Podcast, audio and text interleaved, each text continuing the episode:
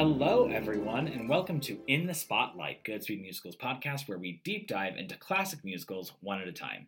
I'm Michael Flynn, one of your hosts here on the artistic staff at Goodspeed, and I'm so pleased to be joined by my favorite would-be assassin, Annika Chapin, Goodspeed Musicals other artistic associate and resident dramaturg.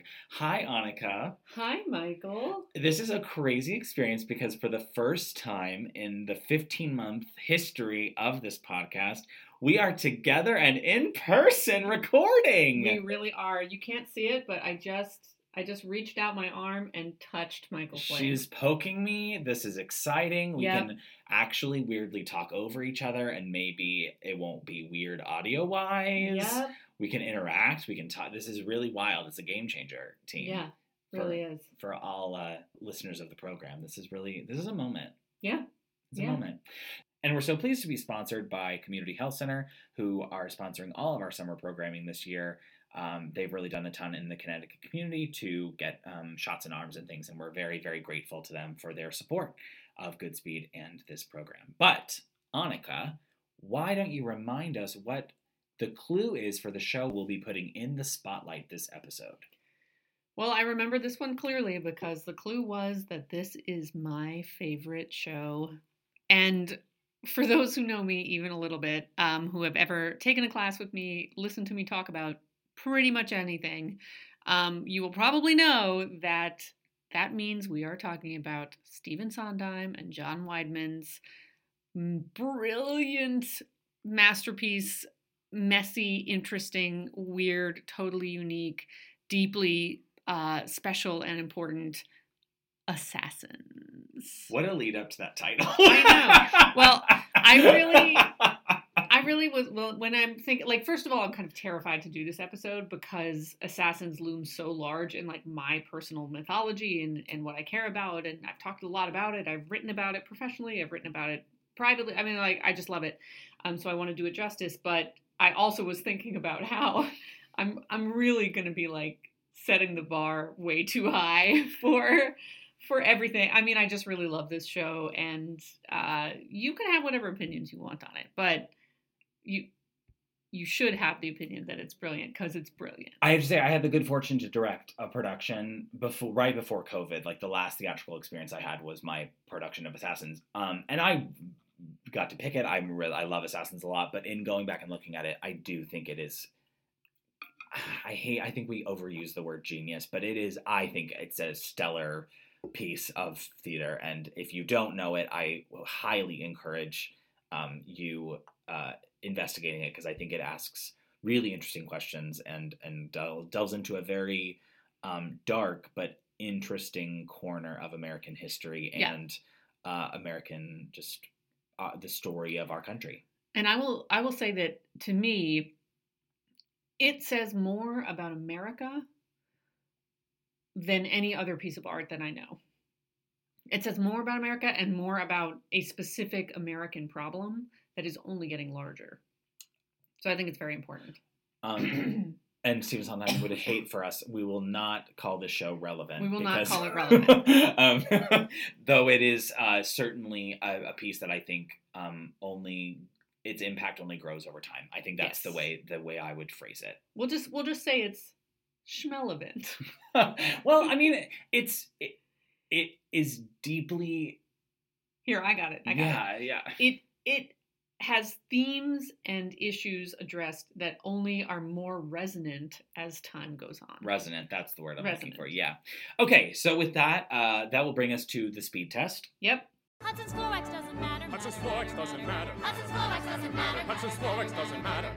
where I will do my best to summarize the plot of Assassins in under one minute. I do feel like it is quite easy to summarize the plot of Assassins, so instead I'm going to do my best to name all of the assassins featured and the president they tried to kill. I'm gonna, I'm gonna Oh. I think I'm I'm gonna throw that wrinkle in there because we have so much to cover in this episode and we're not gonna be able to like go in depth on the history of all the assassins probably. So Yeah.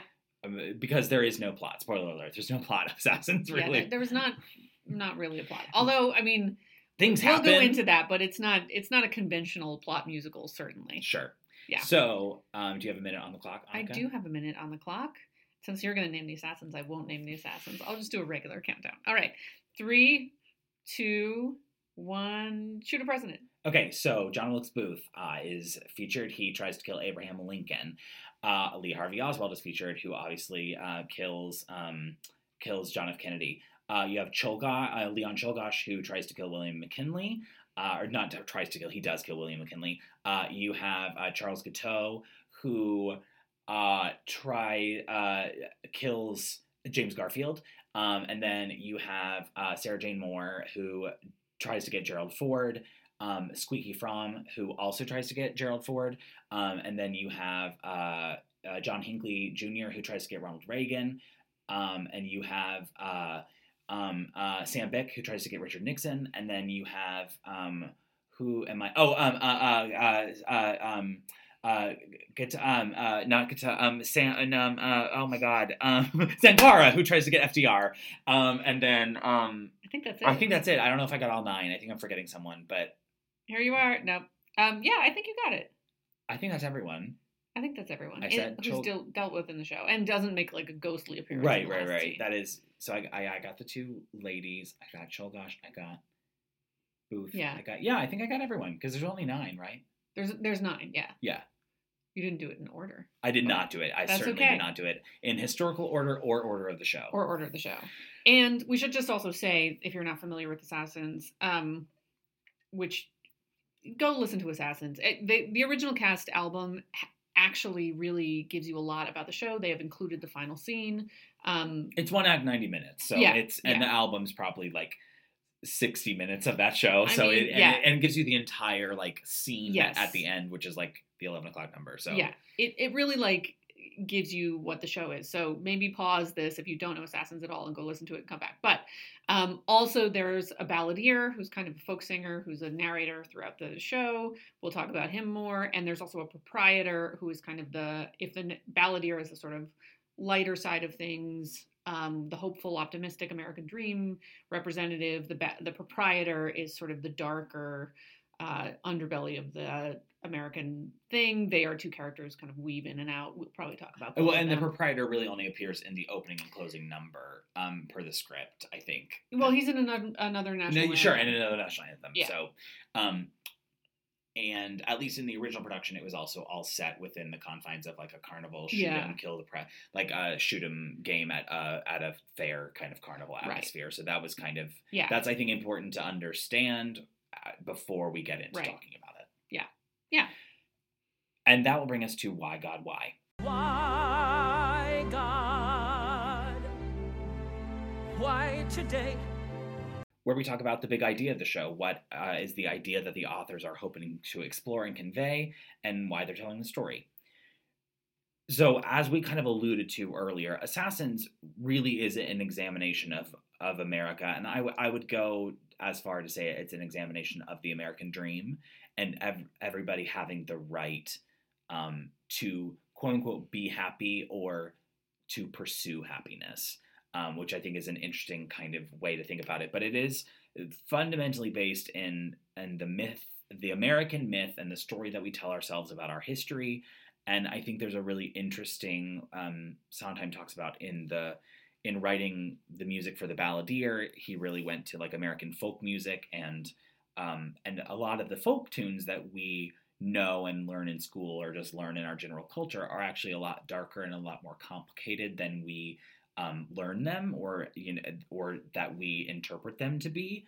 Um, and I think it's an interesting parallel to what they are trying to say about American history that it is a lot more complex and not as nice and neat and clean as good guys and bad guys. And this is a problem that is unique to our country um, and so there is a motif of posterity and notoriety I don't think that's really what the show's about Mhm. um, it's not. I don't think it is like about trying to seek fame or. And I, I think it's a little. I, I, it's it's tough to talk about it in a contemporary context because I think there are a lot of um, easy parallels to draw. Whether or not the authors would say they're parallel- parallels is a different matter. But Mhm. um, we'll talk about that later. But Annika, what would you say is the is the why of it? Why God? Why? What's the what's the purpose of Assassins? Well, I think it is a little bit about fame, I would say. I mean, to me, it has a very specific message, um, which is that, yes, totally agree. It's largely about the American dream and about specifically what we say, which is the sort of like anyone can succeed here. If you just work really hard, you can make it from the bottom to the top. And how that really is not true for many people.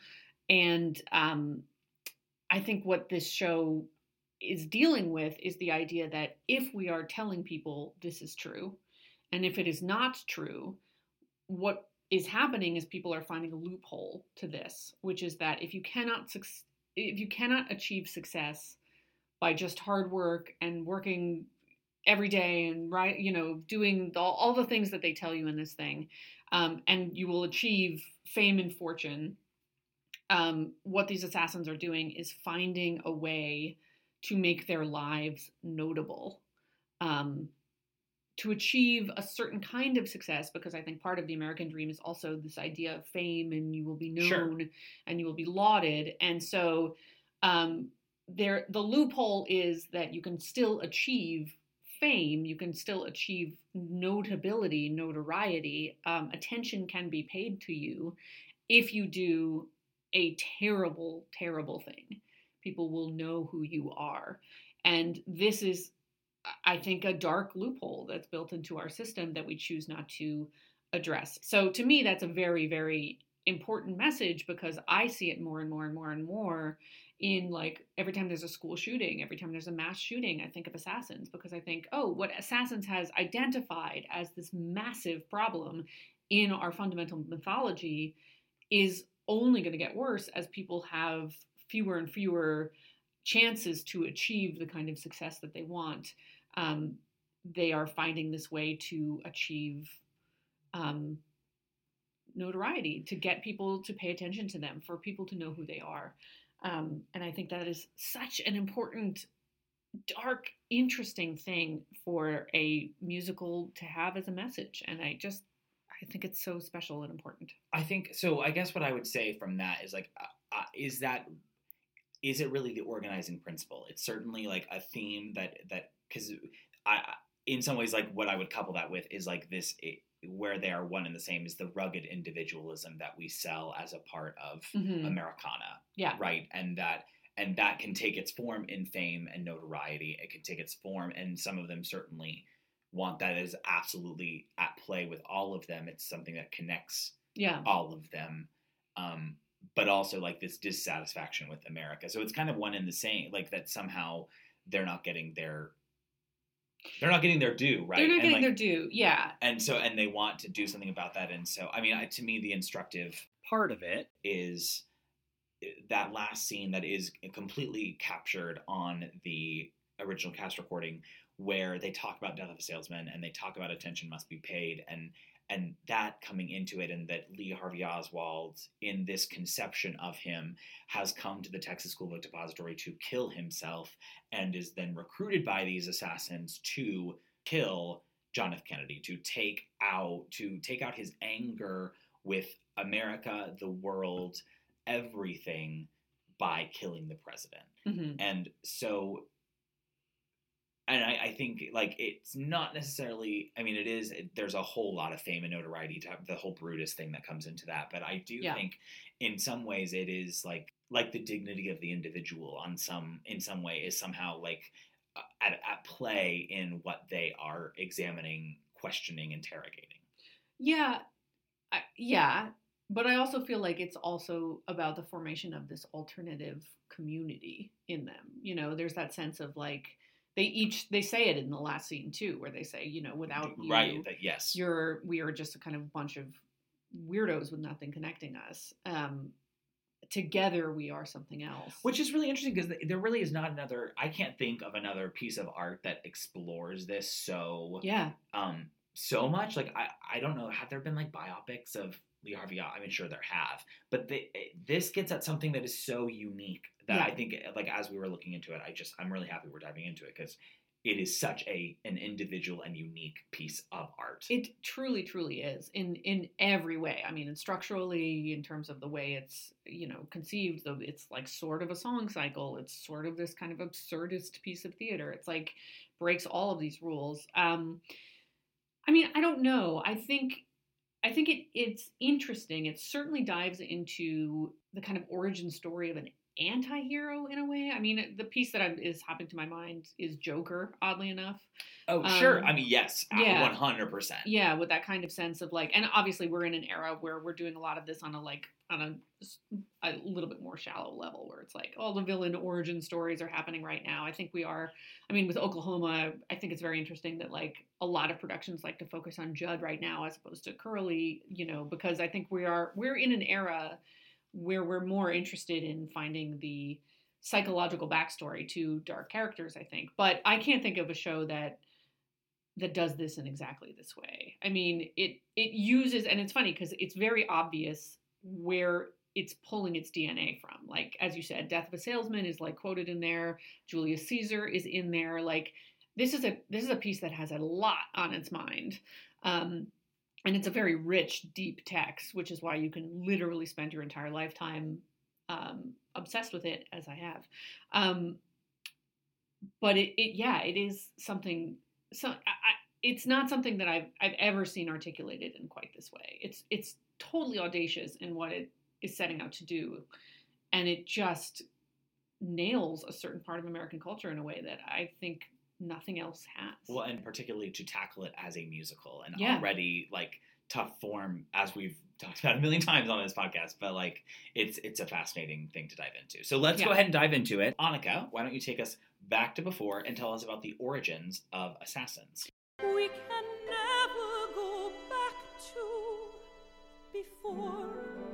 Well, this is an interesting one because uh, I didn't really want to dive into the assassins themselves because I think the show actually does a really good job of that. Um, pretty much all of the information you get in the show Assassins is accurate. They really didn't uh, take these real life people and put too much on there that wasn't in there already. Like and some really- direct quotes. so honestly, yeah, a lot of direct quotes, a lot of like little details. I mean, it's really amazing. And because also I'm a as a dramaturg, I often have to deal with people who are adapting the lives of real people, stories of real people, previous histories, and it's it's something that I often have to tell people to kind of break away from because it's like you're telling your story, you're not tell- necessarily telling the real story of this person. A lot of times historical details will get in the way of a of a narrative rather than help and it's so seamlessly woven into assassins that it really is hard to pair it out like because you don't nothing really stands out as like oh that's a weird detail it must be real um, which is usually what happens so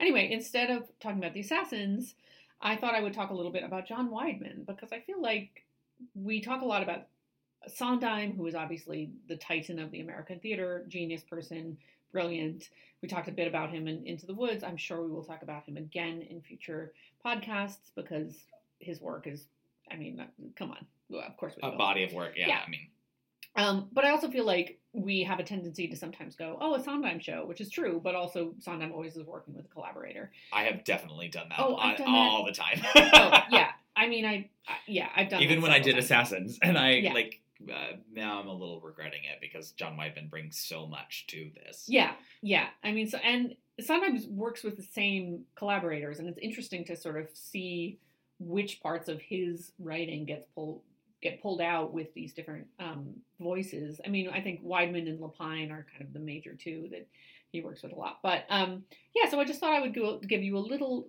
a little touch of John Weidman, um, just because he's awesome and I love him, and he's also just a really lovely dude. So.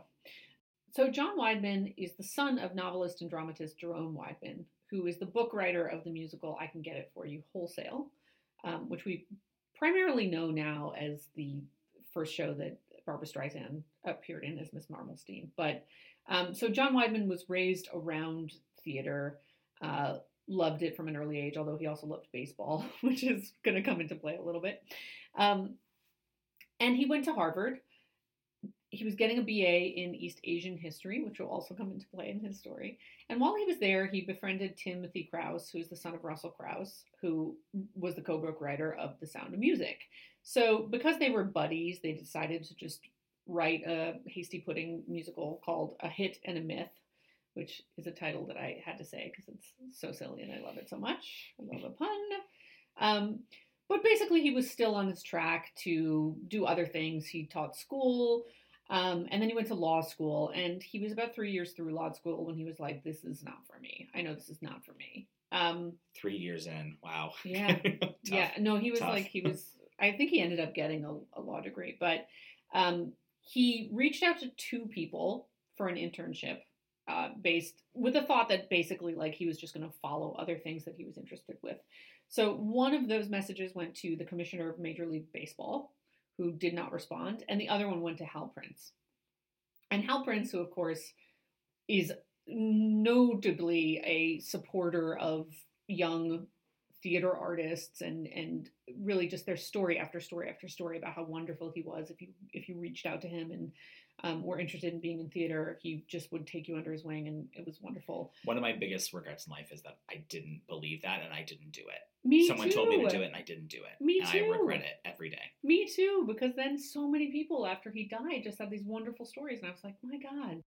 So Hal Prince agrees to meet with John Weidman, and John Weidman sits in his office and basically kind of says, I have an idea for a play. It's about Japan, because as we said, John Weidman was majoring in East Asian history, so that's a big thing for him. And Hal Prince is like, great, write that play. He gives him $500, a kind of tiny commission to write the play. And John Weidman goes off and writes a play that is basically the first proto draft of Pacific Overtures. And then Hal Prince says, Oh, you know what? This should be a musical. Um, let me introduce you to Stephen Sondheim. I think you guys should write this together. And then they do write it together. It opens on Broadway. We'll probably discuss this in another podcast, but uh, it, is the show Pacific Overtures, which I also love very much. So after that, Weidman is officially not going to be a lawyer anymore. He becomes a writer. Um, he's writing for National Lampoon. He's writing screenplays, and he also begins writing scripts for Sesame Street because he's watching it with his kids, and he's like, "Oh, this is great!" So he starts doing that. Um, and he keeps he gets more work as a book writer, including updating the book of Anything Goes to the version that we kind of use now ish. And then as his career goes on, as I said, he collaborates with Sondheim twice again, uh, once on Assassins, which we will be discussing in this podcast, and once on Roadshow, which is much later. But um, he's really just a wonderful, smart writer, and uh, we're lucky to have his work on on stages. And he lives on the Upper West Side, and I run into him sometime, and he's always so nice. So that will bring us to putting it together. bit by bit, putting it together, piece by piece. Only way to make a work of art. where we talk about how the show was literally put together. So Stephen Sondheim was on um, a committee with uh, Stuart Ostrow's Musical Theater Lab to read unproduced new musicals, and uh, one of the shows in that stack had the title Assassins by Charles Gilbert, uh, and it was about a soldier from World War II. Um, who became an assassin urged on by the spirits of former assassins. So Sondheim, like, took it, the play apparently is terrible, but he took it to John Weidman, um, who thought because he thought it was an interesting idea for a musical, so he took it to John Weidman, and uh, and he agreed that it was something that he was really drawn to. So they got permission from Charles Gilbert to basically take the title and rough concept, but kind of not really, but basically Yeah. like the carnival atmosphere, the title, and the idea of The spirits of it. former assassins, and make it into a different thing. So Charles Gilbert has nothing officially to do with Assassins, though he is credited and gets a royalty check, which is nice Yeah. and honorable if you're going to be inspired by someone else's work. I think so. I put that in a, a notch of a good human, like good humans. Anyway, so Weidman was drawn to the material because he really wanted to make sense of the assassination of JFK from his childhood.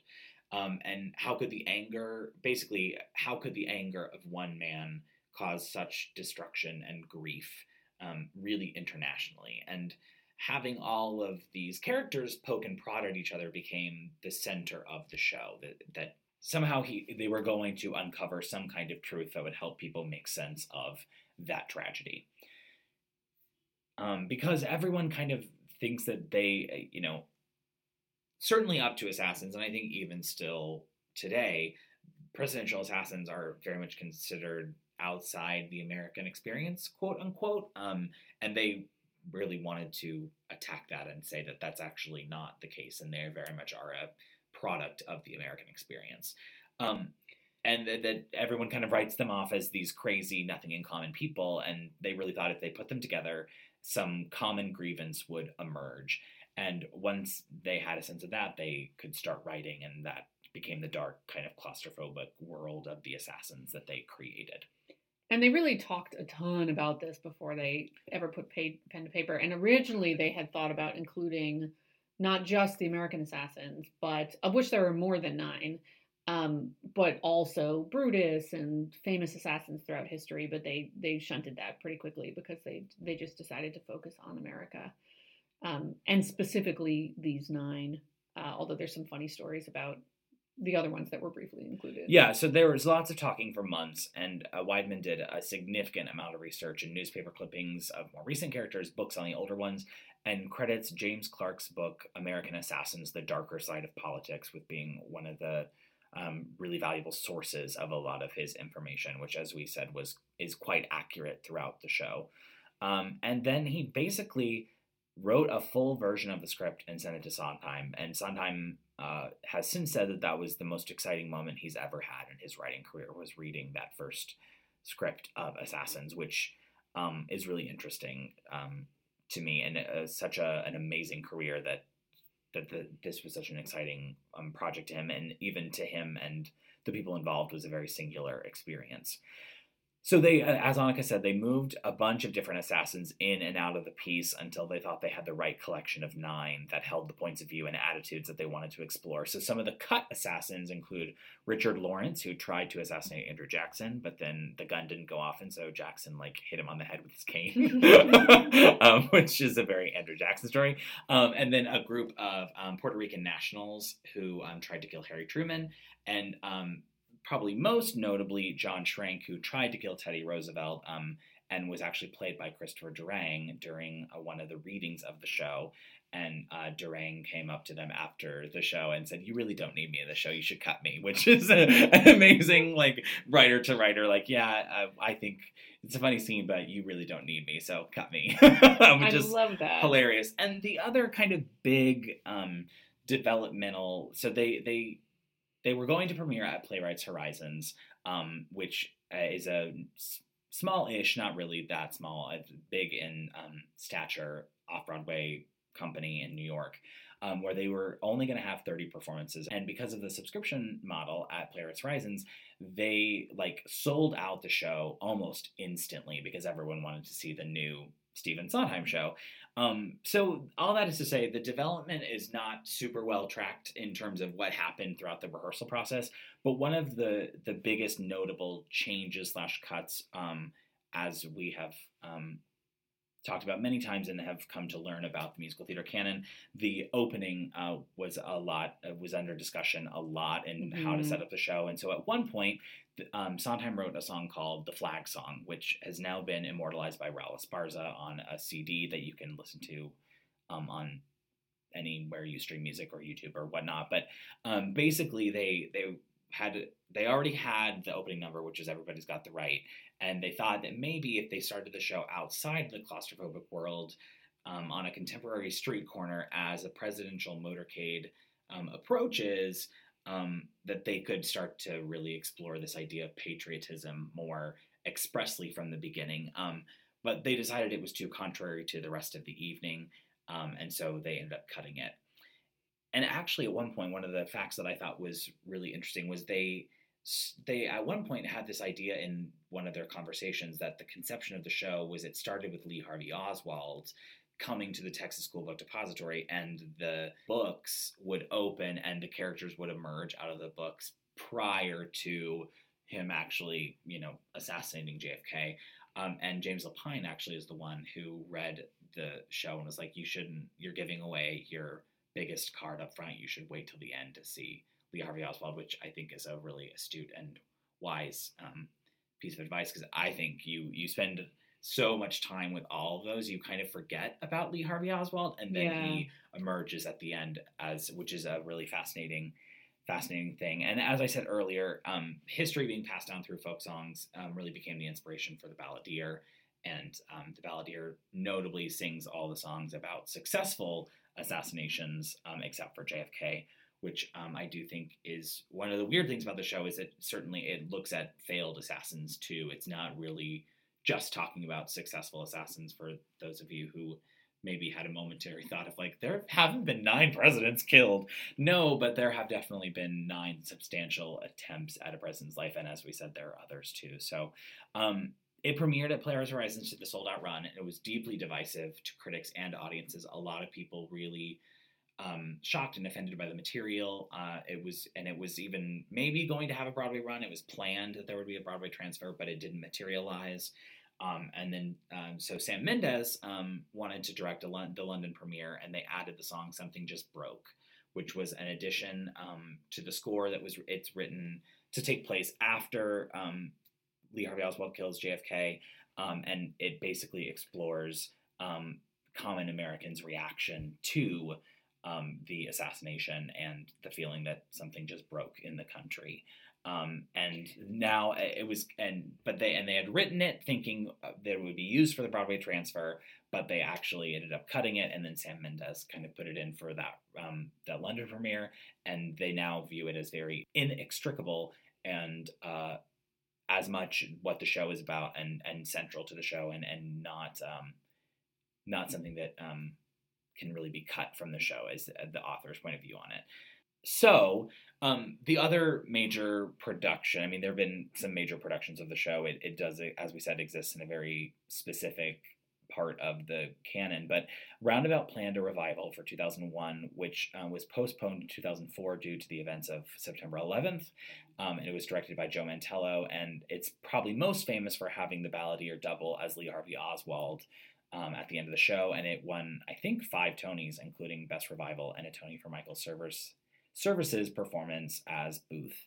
Um, yeah. A City Center Encore's production. There's an upcoming production at Classic Stage Company that certainly has a lot of eyes on it. Yeah. Um, it's a show that continues to loom large in many, I think, directors' minds because it's yeah, it, and and actors because it it it's such a it's such meaty material to dive into. Yeah, and it does feel like it's it's only growing in esteem as time goes on because I think people are ready for the kind of discussions that we're having about America in a way that in 1990 and 1991 it was still controversial to to do that. I mean, I remember it's funny because my dad was involved in this from the beginning because he was uh, he worked at the musical theater lab. He was involved in that. So like from from he was kind of a witness to this show growing, and he loved it. And my grandfather, who is was a complete lover of the arts. His entire life was in the arts. He loves theater. He loves Sondheim. Was was very offended by it. He was the kind of patriot that felt that it was very shocking and inappropriate to put these assassins on the stage as the heroes of the story. So that's that's a, I've grown up with that kind of interesting history, and then of course I'm like obsessed with this thing, but also um, I think that we are in a time where our country has come to mean something different. And we are all hungry for the kind of conversations that this show has. So there have been more and more productions um, happening in, in notable places because I think it's it, it is a piece that is getting more and more appreciated. And it's funny, I my personal thing is that I was studying abroad in 2004 when they did the revival at Roundabout.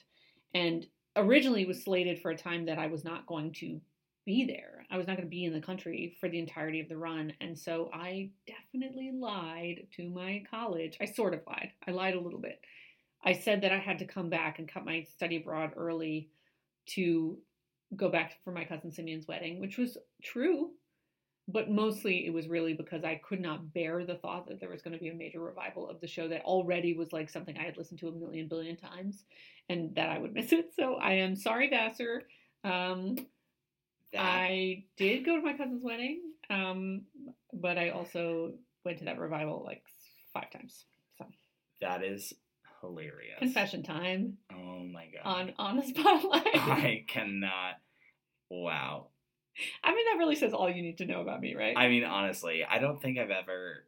Well, I've lied to my parents so I could go see shows, but Yeah. oh god, that's really funny. Oh god.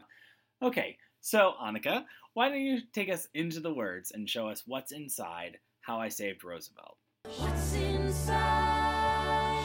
Everyone wants to know what's inside.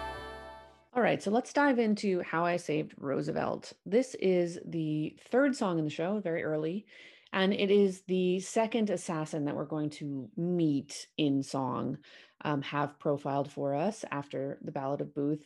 And this is about Giuseppe Zangara, uh, who was an Italian immigrant who attempted to assassinate FDR and did not succeed.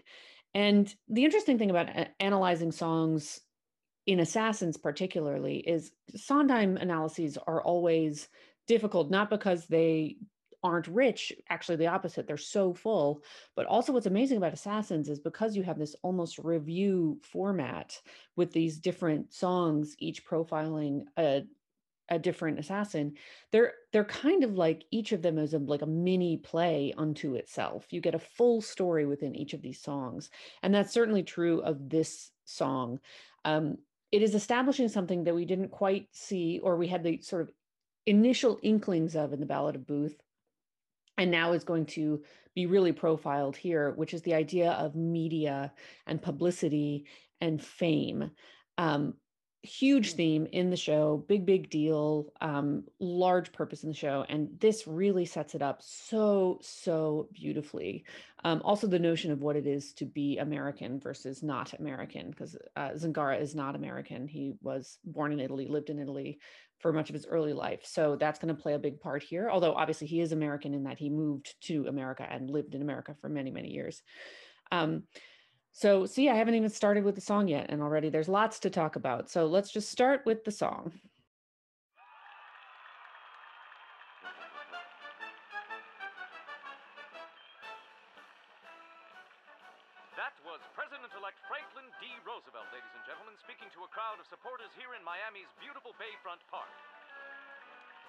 Notables are pressing in around the president elect's car. There's Mayor Anton Cermak of Chicago. There's been a shot! I can't see. Wait! Mr. Roosevelt is waving. He's all right. But Mayor Cermak has been hit. The police have somebody in custody, an immigrant, Giuseppe Zangara. We take you now to a group of eyewitnesses who will tell us what they saw. All right, so right at the top, we have this unusual beginning for a song, uh, which is that you get this radio broadcast basically. And this is a very clever way to start this because it helps them get out a lot of the exposition you need to understand what happens before the song, which is basically, you know, where FDR was, that Zangara attempted to shoot him, that he failed, that we're talking to these bystanders. But it also does a really interesting thing, which is that you are being placed as the audience, the consumer of media, which is going to be very, very important for this song. So already we've been uh, positioned basically for these people to be competing for our attention. Um, we are the we, they are the they. It's all going to come into play very shortly. And of course, we start off with that uh, little bit of the Sousa March, El Capitan, um, John Philip Sousa, the March King. He pl- has all these big patriotic, big band um, marches that were played, especially around this era, but still to this day, they're kind of quintessentially American, full of hope and optimism and major keys and big instruments and and bluster and bravado. So the most quintessentially American thing, and of course, we're about to hear even more of that.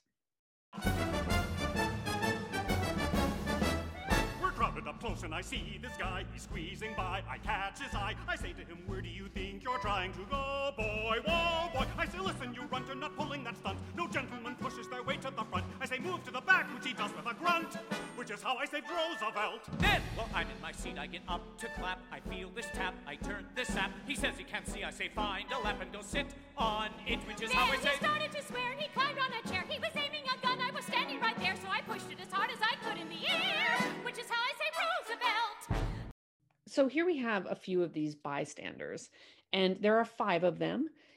And what's brilliant is that that is real. There were five people who claimed that they had saved Roosevelt for exactly these reasons. You know, they pushed him off the chair, they told him to go to the back of the house, like all these different things. So Sondheim uses historical fact in this show in a really, really brilliant way because oftentimes when you're dealing with a show that that is actually full of history, those facts can sort of get in the way of your narrative sometimes. They can pull focus from the narrative that you are creating um, but that never happens in this show.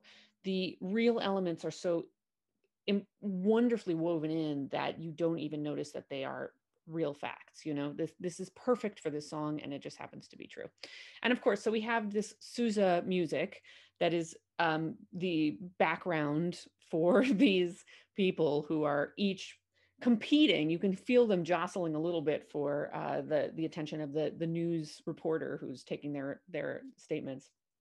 Um, and they they each have these reasons that they saved roosevelt which we know even from here are, are sort of silly. And this is going to play into this later um, they're all kind of like awful you know that they're describing things that I, I mean yes they did end up being a small part of perhaps Zangara not being able to uh, actually shoot FDR, but they're treating him terribly. I mean, they're just, you know, pushing, telling him to go find a lap and sit on it. You know, it's like they're all being terribly rude to this person, but at the same time, they are positioning themselves as these superheroes and and the hero of this story against this kind of villain that they're describing with almost non-human terms. You know, boy he calls him he's a sap he's a runt like all these words he grunts at one point it's it's really placing them in in the sort of like american hero versus zangara who's this other Lucky I was there. That's why he was standing back so far. That's why when he aimed, he missed the car. Just lucky I was there. Or we have been lefty reft of FDR. so this is great i mean we go back to the exact melody of el capitan the the sousa march and um although sondheim is woven in a, a bunch of them in here um it's not only that one um and the bystanders are just basking in their virtue lucky i was there. Um, and coming together as a group which is something that we're going to see a lot in the show the idea of a group versus the uh, singular I, person who's acting on their own um, a lot of theme. And then we get this beautiful harmony because uh, they are all on the good side right? Harmony is beautiful they are virtuous it's all worked. And the wonderful amazing rhyme thank you sondheim always so good at this left bereft of fdr i mean come on. If you write that in your life you're good you're done. You know you congratulations you've already succeeded. It's it's so good. But i just want to draw your attention to the rhyme scheme in here because each of these people has a very uh, like a short repetition like the lines are short and the rhymes are very simple.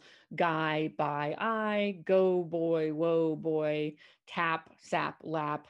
Very simple one syllable um, for the most part and repetitive all very good. It's great because you can kind of like it it pulls your attention in each direction very simply right it's fun to follow these rhyme schemes we're getting a little glimpse of of each of these people as slightly different but all in the same category and then of course now we're about to meet zangara who's been placed already very differently from this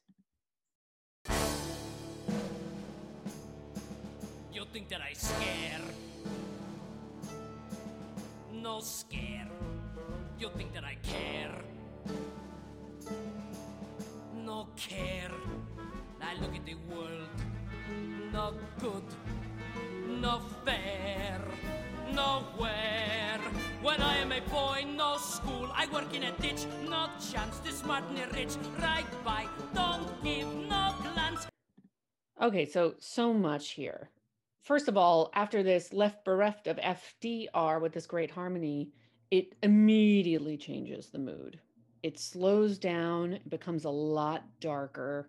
You go from this very regimented, happy Sousa march. You know, the rhythm is very distinct.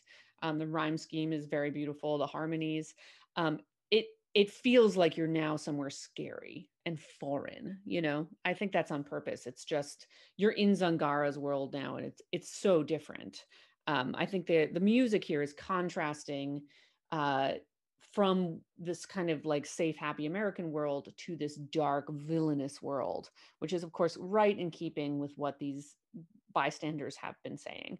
But then that changes a little bit. I mean, but first we have Zangara saying, you know, acting like the villain that he's been portrayed as right now. You think that I scare, no scare. You think that I care, no care, you know? Um, but notably, already he has a similar simple rhyme scheme from the other people. So even though this is the most highly contrasted version of like them versus us with Zangara or him versus us, um, already the song is kind of telling you it's not quite that simple. And then we have this brilliant thing from this sort of like dark, dissonant, much slower place of him saying no scare, no care. Um, he's building it into something very different here. So Zangara is from Italy, southern Italy, and the music that he gets here when Zangara starts to build up a little bit talking about his his sad childhood basically his poor background the thing that sets him up um, for failure this becomes a tarantella and a tarantella is a kind of song from southern Italy so of course Sondheim is so brilliant that he's able to to weave in this this real appropriate song style um, for Zangara um, and of course, it's very appropriate because Zangara is from Italy and this is not American. This is not an American song. But the other thing I love about it is that a tarantella has built into it. It's a it's a dance that you do. It, the word tarantella comes from the word for tarantula. So the idea is like you're spinning around you have all these legs and arms and things and it becomes com- competitive with the drum and the dancer um, that's part of this dance and so to use a tarantella is brilliant to set up zangara as different from american but also reminding us of his origins and also i think built into this sense of um, com- competition between both zangara and these bystanders for our attention which is only going to get bigger and bigger. And we can even feel that going from that slow, um, in the clear, almost like stoppage of this music, building into this very rhythmic thing, in the same way that a march has a very uh, regular rhythm, the tarantella has a very regular rhythm. So all of these things are going on here. And of course, in his story, we're going to we're hearing echoes of something that Czolgosz is really going to talk about, which is the unfairness of being poor not only in America, but in America, certainly um, around the world, just how much you cannot get ahead if you are poor and you just really start out with no chance, is what he says, and the rich driving by. Ever since then, because of them, I have this sickness in the stomach, which is the way I make my idea to go out and kill Roosevelt. Okay, so I, this is so good too. I mean, now Zangara is really getting into his story. He's he has our attention. He's able to tell us what is happening, and this story is kind of bonkers. I mean, he's saying ever since he was little, he's had the sickness in his stomach, which is how he gets the idea to to kill Roosevelt. I mean, like okay, um, and then he says, then at the end of this line, um, which has such a sort of there's comedy in the idea of like both this style of kind of the the joyous peppiness of the tarantella and then the darkness of like oh i have the sickness in the stomach which is how i make the idea to to kill roosevelt. Like this is the show always is contrasting comedy and darkness so brilliantly and sometimes juxtaposing them which eh, sometimes contrast itself can be comedy. You know saying something very dark very lightly can be funny because it's just jarring.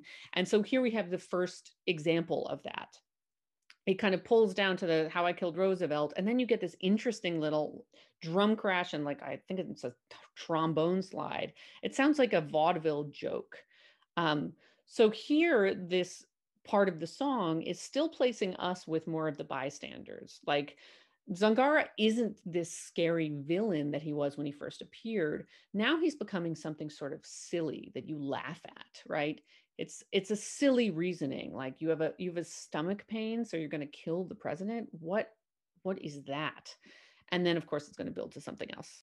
I I kill Hoover, I get even for this stomach. Only Hoover up in Washington. It's winter time in Washington. Too cold for the stomach in Washington. I go down to Miami, Roosevelt.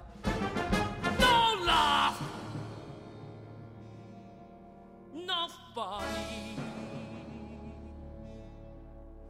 Men with the money, they control everything. Roosevelt over, not making no difference. You think I care who I kill? I don't care who I kill, long as it's kill. So here we see just a brilliant moment of this. We get that qu- that vaudeville sort of wah, wah, when he's saying how I killed Roosevelt, and then it builds right to even more comedy because the way that Zangara is talking about his thought process for this massive and dark act of assassinating a president is is truly absurd. You know, oh, he's he's going to kill someone because his stomach hurts, and but it's like he's planning a vacation. It's it's too cold for the stomach in Washington, so he's not going to kill Hoover, who he really blames for the stomach illness, which is also silly. Um, he'll go down to Miami, kill Roosevelt, and it's the way it's delivered indicates that we we are supposed to laugh. I mean, you would laugh at this, right? So it's so light to say that, and it's so dark in its thing. So we we are it's comedy, but just and then we get the El Capitan. So it's like we're to leave him there and this sort of like silly man who's doing this ridiculous thing, and we're laughing at him. Um, El Capitan is going to bring us back to the bystanders, presumably, but then something happens, which is that the audience is set up to laugh. That music is probably covering our laughter, laughter, and then Zangara takes it back, just screams at us, "No laugh, not funny." And the music just completely drops out. And and we are we're chided. We are successfully chided right? There's no option there but to stop and stop laughing because the, the music doesn't let us continue to laugh. It goes back into that very dark empty place that we started with zangara. And then he says so simply you know it's not funny. Men with the money they control everything. Do you think I care who I kill? I don't care who I kill, as long as it's kill, right? So he's making a very dark point, very contrasted to his sort of silliness of like this whole thing about like, oh, where am I going to go to kill someone? I don't know. I don't know. What's the weather like? You know, now he's making a real point. Like, don't laugh at this. It's this is a, a terrible thing. And then it builds up to that you know, again to that Tarantella, he's getting worked up. He has our attention. Again, it goes back into that um to that rhythm. And interestingly, we get this kind of like the march rhythm comes in under that Tarantella music, the dun dun dun dun, which sounds more like military, sounds a little bit more like Sousa. I think what's going to start happening is that we're we're blending these worlds a little bit, right? We are now sympathizing a little bit with what Zangara is saying because there's such pain in that don't laugh, not funny. This isn't funny. You know, if you are born poor, you can't, you don't have any control over life, right? He's done this desperate, tragic thing, but he's done it because he felt like he had no options. The crowd's breaking up when I hear these shots, and I mean lots. I thought I'd plot. I spotted My him. stomach was tied in knots. So I Hey, barreled. well, no, what happened was this: he was blowing a kiss. She was was saying to Roosevelt. This weather is bliss. When you think that we might have missed seeing him miss, lucky we were there, it was a historical event. Worth every penny that we spent. Just lucky we were there. To think if I let him get up closer. I saw right away he was insane. Oh, this is my husband. We're from Maine. He told me to sit, but I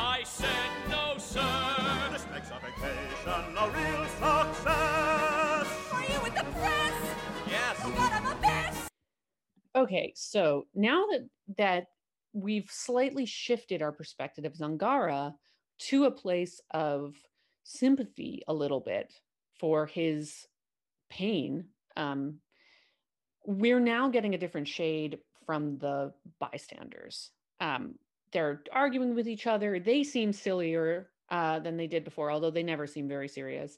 Um, and they're becoming more overtly obsessed with the coverage, right? Um, how they look in the cameras.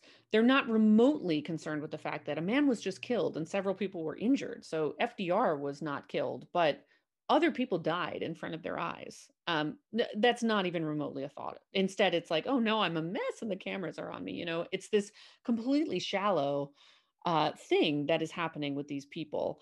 And in addition to that, Sondheim has done a very brilliant thing here with the phrase um, lucky we were there because in the beginning they're saying that as like wow the world is lucky we were there because otherwise roosevelt would have died you know? Um, it was a lucky thing that we were there to prevent this terrible thing from happening. But now they're starting to use it as kind of a we're lucky we were there because they how good how cool that they got to witness something that was a historical event event you know they're saying things like this makes our vacation a real success and it's worth every penny that we spent. I mean, that is dark, a dark thing to say, right?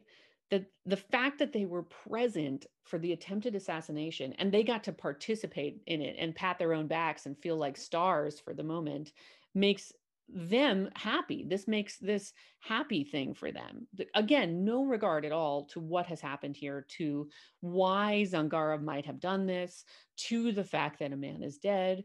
They are being now shifted away from this hero place that they were originally placing themselves in. And now that we have shifted um, from a place of like this dark villainy eh, with Zangara to a place where we kind of feel that although obviously an assassination is never a good thing like we we feel some pity for him. We feel like there's more to this.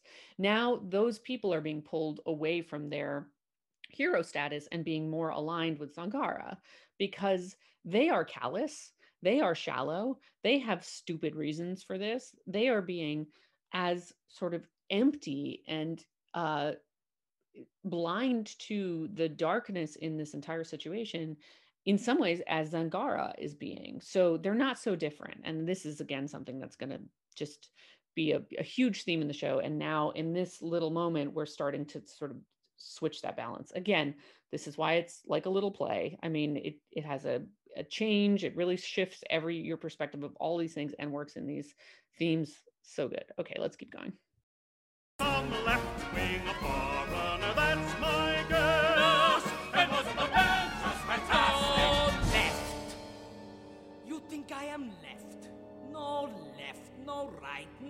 Anything. Only American. Zangara have nothing. No luck, no girl. Zangara no smart, no school, but Zangara no foreign tool. Zangara American, American nothing. And why there no photographers for Zangara? No photographers, only capitalists get photographers, not right.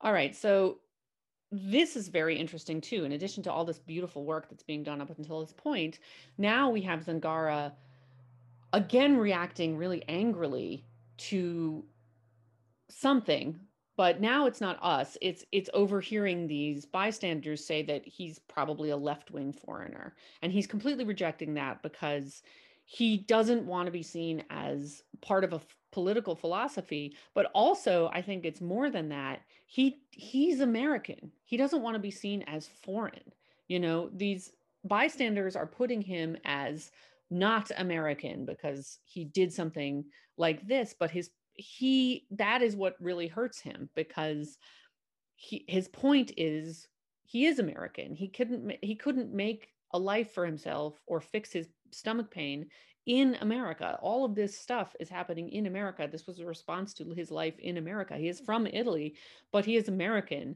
um, he has been living here he cannot be just pushed aside as uh, acting for some left-wing foreigner or right or anything it's not about politics of it's not about fringe politics it's about a, a visceral thing an american person who lived in america no matter where he was born has suffered this injustice and this is why he did it but of course it's easier for people to think oh that could never happen here. That's not legitimate. This is a this is just some fringe thing that this guy is doing this foreigner. And of course this is a problem we still have here the idea that immigrants are are the ones who are evil and bad and americans are the ones who are good and and strong and tough workers and you know this dichotomy we like to draw as humans. So this is what really upsets him and then we get this beautiful thing in the music too because some of the instrumentation from the Sousa March is is playing into his music this kind of trumpet trills and uh, different elements of it but it's not coming together it kind of feels like jarring and sort of scattered and so the music here, and shout out to Michael uh, who does the orchestrations for a lot of Sondheim shows, who did these. Um, I think the music here is illustrating another element of Zangara's frustration. He's saying he's American and he's getting some of these instruments that go with this ultra American Sousa music, but it just isn't coming together. The music is refusing to kind of do what he is saying. And then he starts to sing this why are there no photographers? Only capitalists gets photographers. And it's back in the Tarantella, right? He no matter how try, much he's trying to get free of this idea that he is not American, the music is illustrating what the bystanders are doing for him which is that no matter what what he's saying his music is italian right? His music is this foreign music.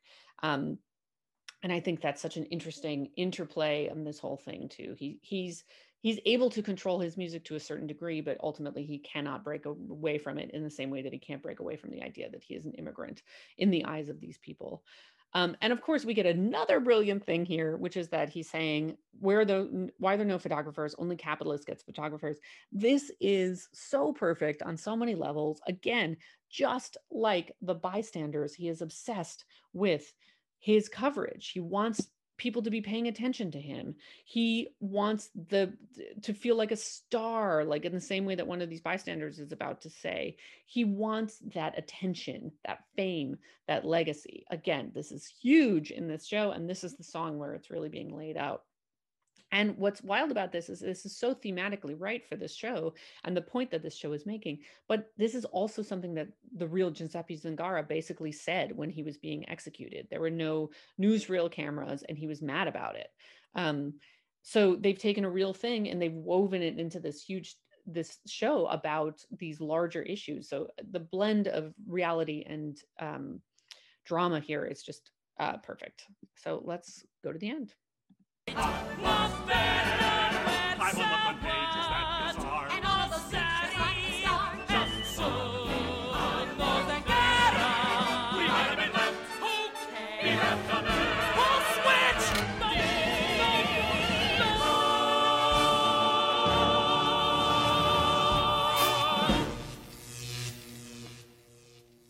And now, I mean, everything in this song has come together, right? Zangara is mad about not having the cameras. He's saying, like, I don't care about any of this, whatever, just basically kill me. The bystanders are are now totally talking about, oh, what a success it was, and and they feel like a star. All those all of these pictures that are being taken of them, um, they're the same. They're they're singing now different music, right? Because the bystanders are singing their Sousa El Capitan music. Zangara is singing this sort of counterpoint, dun dun dun dun dun dun, um, which works totally with what the bystanders are singing, right? The song has started with them on very different musical planes. Then it's come together where they're sort of overlapping thematically with what they're saying, but also, as we saw with Zangara, um, a little bit of both. He's trying to have both musical worlds. And now at the end, it's it's the same, right? Their music all goes together because ultimately they're all motivated by the exact same thing, which is that they want to be famous, they want to be noted. They're like Zangara wants his pain to be paid attention to, and and all of these bystanders, you know, are so thrilled that they can go home and now show their press coverage. Um, a very dark point is being made, and it's being made so beautifully in so many different levels here.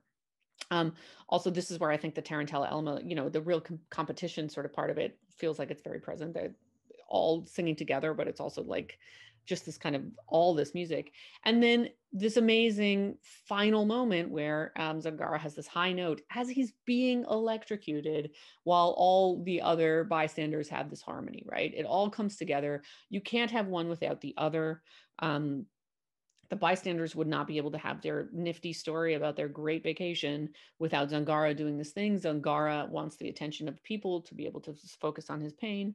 Um, perfectly encapsulated in this music here.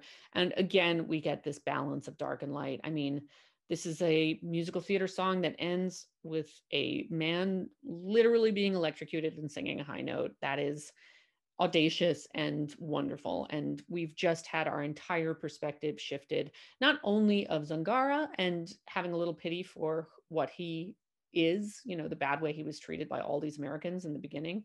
Um, which I'm sure is not a rare occurrence. He was a very short man, so you know they're, they're he's trying to step on a, a chair to see things, and people are just pushing him around and telling him to go stand in the back.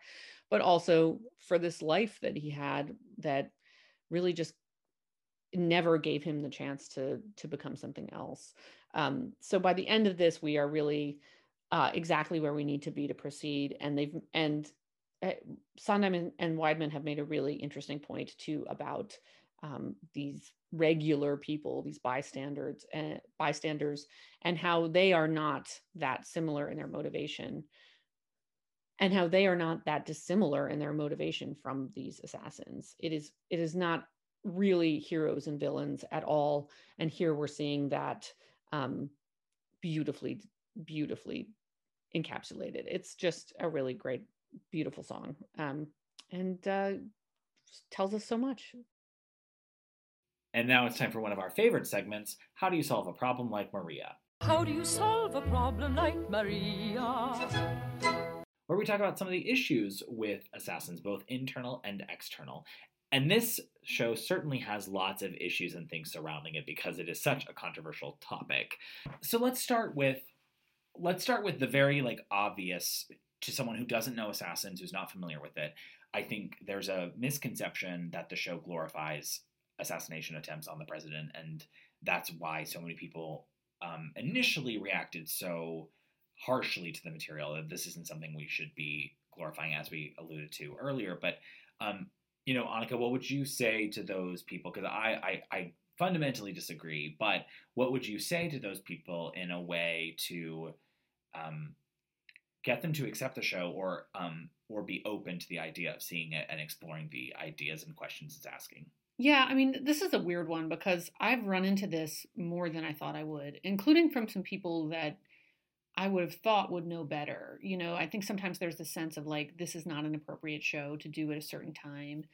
Um, and sometimes I agree. I feel like after 9 11, this is asking deep questions about America in a way that, like, when the country is collectively hurting, feels like maybe it's not a great time to dive into those sort of dark underbelly. But um, but yeah, I I heard this about a production that the dramaturg actually said something about like I don't think we should be doing this show right now because she felt like the po- politics were too heady and that this was in some way going to be seen as like pro assassination. And I I just to me I'm like if you think that this show is about assassination and the assassination of a president, then you really don't understand what this show is about. Because I think it it actually very quickly, I mean, really, except for Booth, none of the assassins are presented as having any sort of legitimate grievance with the specific president. The fact that they're presidents is sort of like it's just kind of a capital P president. The the people and their policies are pretty much not on trial at all. And I think it's so much more about what unites them, what is this thing about the American dream. So I mean, Um, to me, it's the most anti-assassination it- piece I could possibly yeah. think of. Like, I I remember like engaging with it. Obviously, we're in a divisive political time, yeah. but I uh, when I first engaged with it, I was like, wow, this makes me wish so deeply for protection for every single person who occupies the office of the presidency because I don't want eh, like I don't want anyone to be like this is it's awful like what, Yeah. it's not good in any way shape or form it's never like yeah. I never wish death upon those people, even if I disagree with them, because yeah. ultimately, like, it's just not. It's not No. good. It doesn't. Yeah. It, there's no. it- It's. It's just. It's. It's awful. It- Yeah. There is no. For me, there is no justification that actually makes that Right. worthwhile and positive. And I think the show makes that point. To me, makes that very point very clearly, clearly. that it's not i mean i think you are i think you are led to understand and um be inside the skin of these people more than you would ever think and that's part of why i think the show is so brilliant because i think by the end of it it actually has allowed you to understand something you thought would be fundamentally un- ununderstandable which is that by the end of that last scene you're a little bit like oh oh crap they're making interesting good arguments which is kind of the point of the show which is that like this is not villainous other people. These are people who have have gone through a, an experience of what it is to be poor in America, what it is to be American, and and not succeed for various reasons, and led to this conclusion. So, yeah, I, I think that's it. Although there, I do have one funny little story about that, which is that when they did the city center production of Assassins, it was after Trump had been elected. There had already been a crazy controversy about them doing Julius Caesar in The park. in the park, and Which was still while he was running, right? I think it maybe it was That was while when he he was, was running. running. Yeah. No, Um, no, no. Julius Caesar was right after he took office. Yeah, I mean, it was definitely like uh, fraud time. Yeah. And uh, they got protests, and, and I mean, it was a little more overt. They addressed Julius Caesar in a kind of Trumpian look at some point. But um, so I was like, oh God, they're going to do assassins. The people who have kind of misunderstood Julius Caesar are going to come right on over and think that these, you know, New York liberals are doing a pro assassination piece. We're going to get the same protests, um, which is uh, what I wrote a piece about for New York Magazine if you want to read it. But um, I went. Shameless plug. Um, oh, did I- Did I drop something there? Did I drop a reference to my published piece? So sorry, let me just pick that up and tuck it in my resume.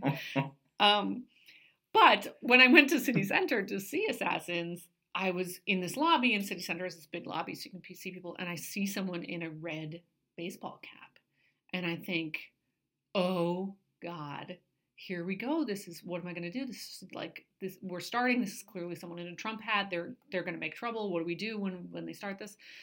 And then he turned around, and the this hat said "Hello, Dolly." And I was like, I was like, oh, we're fine. We're all cool here. That's really funny. Yeah, That's yeah. really funny. So let's go ahead and talk about something just broke, which I, I think we both share an opinion. We share the same opinion that I, I find it to be an unnecessary addition to the show.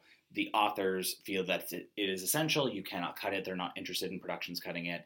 Um, I struggle with it because it feels so antithetical to everything that they've done for the last 90 minutes and it, it it is really like jarring in a way that I think is ultimately not helpful to the overall message and point. Um, I'm also aware that I, I think to have lived through the JFK assassination was a national traumatic event, and I think that in some ways the authors are responding to that need for that kind of catharsis for a certain segment of the audience. I just don't think it's necessary, but I, I actually like I feel very firmly that it's not necessary. But Annika, how would you like say? How would you talk about this? What, what, why, what would be your argument around uh, not including something just broke? Yeah, I mean, I do share the same opinion. I'm I'm not a fan of including it. Um, it's very interesting to me that the the authors feel so strongly that it must be included now because it wasn't originally in the uh, off Broadway production. They wrote it for the Broadway production that was going to happen that didn't happen, and then they decided to include it in the London production, and now it's now it's in there. Um, I I- do feel the same way. I feel like the sh- the show makes a really interesting point about uh, these people, these assassins, and the last scene especially brings you to a place where you are actually brought to a level of understanding of the logic of what they are doing. And to me that is a very very very very important part of this whole thing like i i think that scene is just stunning partially because you are made to understand something that you thought you could never understand and thus you are sort of I- mean, it's radical empathy, which we've talked about. It's like you are placed in the in the position of these people that, if you want to think of them as outsiders, as crazy people, as as aberrants, they're not. They're not that. You are made to to understand what they are doing, and that realization is horrifying and also very important because I think part of the point of the show is that this is not just these weirdos, these dark people, these bad people, that this could be anyone, that we are all, as Americans, subject to the same mythologies, the same rules, and the same frustrations to some degree. Um, so when you're brought to this place, I think it's you can trust your audience to understand both that there is a twisted and dark and upsetting logic to what they're talking about, but also that you are still a person with a moral center. You're not going to go out and shoot a president. You would still never do that, but now you have a better understanding of what they're doing. So I think you're intended to feel that way. And I think going straight from there to everybody's got the right is just such a powerful combination. It makes you feel kind of ill. And to to interrupt that with something just broke, to kind of have a moment of like, oh wait, but wait, but wait, here's normal, here's normal, don't worry, don't worry, like this is still normal, I, I think just really undercuts that message. And yeah, that's a good. Yeah, that's a good way of saying it. yeah, yeah, and it's interesting because Sondheim doesn't really he he doesn't like it really when people as- assign Brechtian values to his work. I don't think he's writing with a very Brechtian intent. However, I do think a lot of his shows have a Brechtian uh, thematic resonance. And this is definitely one of those things because just to, to greatly oversimplify Brecht, um, something that Brecht felt very strongly about was when your show is dealing with political issues, which they almost always did for Brecht. Um, he wanted you as the audience to go and see this and be made aware of problems in human life, in society, in specific societies, um, to be frustrated by those things, to have to feel the tragedy, feel the pain of them, feel the wrongness of them. But he felt very strongly that if you were given catharsis, if you were able to connect with the story and then able to kind of purge those feelings, go through an entire emotional cycle, um, you the theater piece was failing because he felt that the theater piece should leave you with the uncomfortable feelings of uh, this unfairness, this pain, the situation that people are living through, if they're especially if they're poor, especially if they're um, undervalued in society, that you should just go out into the world and and have that discomfort with you, because then that discomfort is going to make you go actually try to change these things, as opposed to catharsis, which is making you kind of go, oh, that was so sad. I feel those things. Now let's go and eat dinner and talk about other things. You know, it's it's a really different feeling, and I think that Assassins is actually very successfully Brechtian in that way because I think you are left with these horrible feelings of like, oh my God, there is a fundamental flaw in the DNA of America. There's a fundamental issue that we are not addressing about what we have promised people in our mythology that is not attainable by a lot of people. And then the end of the show without something just broke, I think leaves you there with like, yeah, we got to deal with this collectively as a culture. We have to face this, we have to look at it, and we have to not push away these people who are frustrated. We have to actually address this. Including something just broke to me is a little bit like eh, just softens that in a way that I, I, I find sort of unsatisfying. I also find it very interesting. I mean, I talked about this in How I Saved Roosevelt the portrayal of regular people in the show i think is also kind of an important element. Like as we saw those bystanders are not good moral people. I mean they are kind of just the same as zangara in their hunger for fame in their desire you know they're saying that their vacation is a success because they watched a man murdered because they're on the news because they have so many photos taken of them like a star. Like they the show has placed people regular americans on this sort of spectrum of American dreamness that the the same one that the that the uh, assassins are on. So to do this and have these regular people be like what we would consider like normal good people who feel things who are devastated by it, it, it does it feels like it's a new thing that hasn't been in the show before. So to me, I just it's not my favorite. Well, it, like it, it, it certainly takes you out of the the world that they've created and a little bit like back to reality, quote unquote, which is Yeah. not helpful to their overall case. I don't think. I, it is Yeah. uh, is how I would probably say it, but I think you're right to say that it undercuts it, and I I think the point about regular people is really valuable because even the the glimpses, if there are other glimpses of of normal not assassins throughout um throughout the show even you could look at Czolgosz like they're all caricatures of Yeah. like you know I, I think about the oh it's in the paper Yeah. beef like Beef, all those right. like you know it's very it's very like a somehow like there's a false reality Yeah. that has been created even in the normal world and so to suddenly like bring us to that this very like you know housewife who feels like the world just broke open like Yeah. it just doesn't feel it, it feels like the uh, like i don't want to say it feels like the obvious solution but it feels like a yeah duh like haven't Uh-huh. we been like talking about that for the last night like that's the implicit understanding i walked into this with yeah. why do you have to remind me of the implicit understanding I don't agree that we need that to magically make everything better or to somehow make everything better and okay and like oh you're safe like or whatever like it's yeah. it just it's like it it takes out all the bite it takes out all the bite for me and and in a way that is it just it, to me it undermines everything they've done it undermines everything Yeah. they've done It, it feels to me a little bit like an answer to the people who would be offended by this entire concept. And to me, I'm a little bit like, I don't know. I think if you're offended by this entire concept, then this show is not for you. You Well, know, so it, you probably left the show by the time yeah, we you, got you Something probably Just Broke. already you probably are walked gone. out Yeah. like I don't so yeah, but it is an interesting question. Like I think you've brought this up before in terms of like in 1991, the generate like the the JFK assassination was a very different thing than it is for us, where you know people, lots of people are alive right now who obviously did not live through it, but also might not even know what that mythology is, what what the how much that devastated an entire country. So I, I guess I can see the argument too for the show ha- taking a moment to actually tell people who might not know how devastating that was, how devastating that was.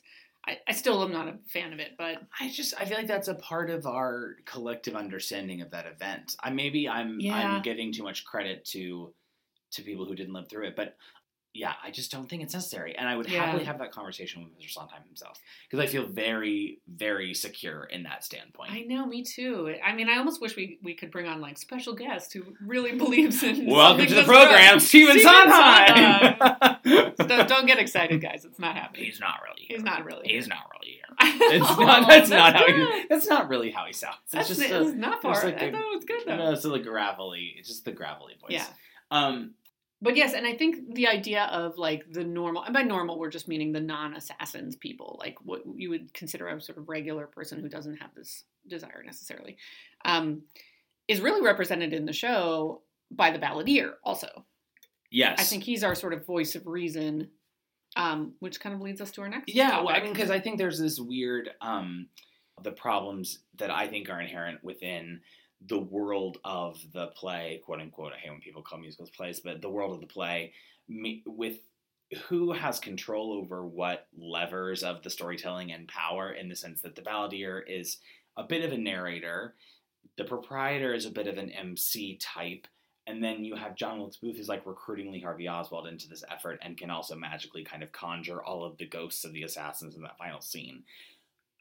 I think the mixing of those rules and powers is very confusing in a way that it undermines a certain logic of the piece. Um, I think even the doubling of Lee Harvey Oswald and the balladeer is an attempt to solve some of that and an attempt to answer some of those questions, even though I think the authors don't necessarily love that doubling. Although, again, I, I do feel like emotionally it is really nice to kind of think, oh, the big question mark in the back of everyone's mind is where's Lee Harvey Oswald? And actually, he's been here the whole time. We just didn't know it. I I think that is a very successful emotional kind of reveal. Um, but I guess being the expert on the show that you are, how do you think about the relationship and the interplay of those characters with the rest of the world and the messiness that is that? Because I, I really do consider it the three of them as a collective problem. hmm Um, thanks for calling me an expert. I feel like I'm just like a super fan. I feel like you're gonna write your book about assassins, and it will I've complete about it. complete your your predestined your predestined role to write a fantastic theater book as a sequel to Everything Is Possible by Theodore S. Chapin. I'll just have like a little section of my house where it's like my book about assassins next to the two framed restraining orders that Sondheim and Weidman have, saying like, please stop talking about assassins. Um, yeah, I mean, this is this is an interesting, weird part of this show. Um, I think you're right that like to me the problem has always not problem, but the the question mark I've always had in this show. Um, because I do think this is a genius work of art, a unique and genius work of art. It is literally my favorite musical for all the reasons that we've talked about, like how brilliant it is, how layered. I I think it's also a messy piece. I don't think it's a perfect musical in terms of like being a tidy, structurally sound, everything is needs to be in there and like, you know, I think it's a messy, brilliant thing, which I love a messy, brilliant thing. Um, but one of the the question marks I've always had is the proprietor, especially because to me, the balladeer is very clear. His role is very clear, and I think the proprietor feels like he's set up almost as like the devil on the shoulder, as you said. Like the balladeer is a little bit more the voice of reason, the kind of normal, our way in. The narrator, the proprietor is like the the dark side of it. But then nothing quite happens with the proprietor in a way that feels like it is required, you know. And I also, weirdly enough, I always kind of forget the opening number of the show is the opening number of the show. In my mind, I tend to think that you know the show begins with like bring someone tell the story like that that it just goes into the ballad of booth so It's so funny because I feel completely differently. I like. Really? I, I just. I. I. One. I think the opening is great, but I.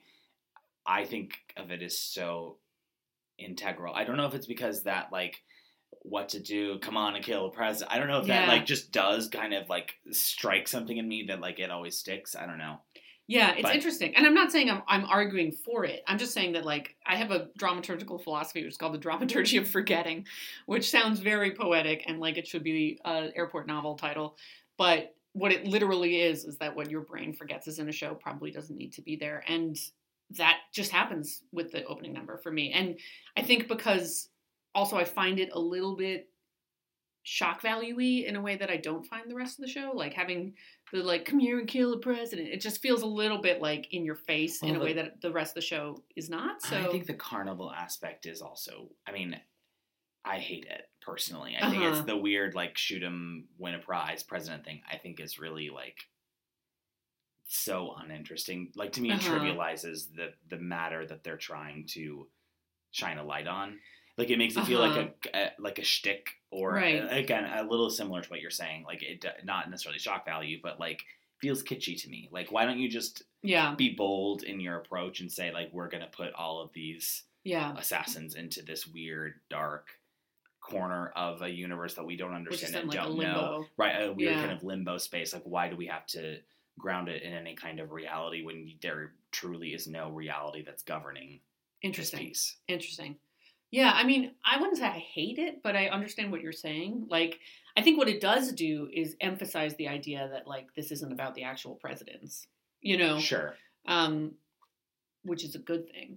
But yeah, it isn't. It, it is a very interesting choice for this particular show, especially since the sh- the rest of the show does feel like it's more like I've seen it kind of in a limbo diner. It's like there's well there's sort of like a weird place that they are, but it's not the carnival later. It doesn't feel like it just well and like there's that weird bar scene where they're suddenly all at a bar Mhm. like it, there are so many things that are like just divorced from any kind of sense yeah. that to give it any kind of Yeah. realistic anchor feels forced to me, I guess, or like Yeah. it feels a kind of applied on. But but I guess the, so. To bring it back to the central question, I, Yes. I feel like you. I agree that the proprietor is set up for something that is never really delivered. Right. Personally, I would say if you let me direct it, I think he's an MC. I think he operates the whole evening, and then when I did it, he turned into Lee Harvey Oswald, which I thought was. We can talk offline if you're really interested in my concept. Hire me to direct it, and I'll do it again because I loved it. But the but I do think there is this like. No, but wait, talk more about that. Well, Well, finish your no. thought and then talk more about that. Well, uh, you mean what do you mean?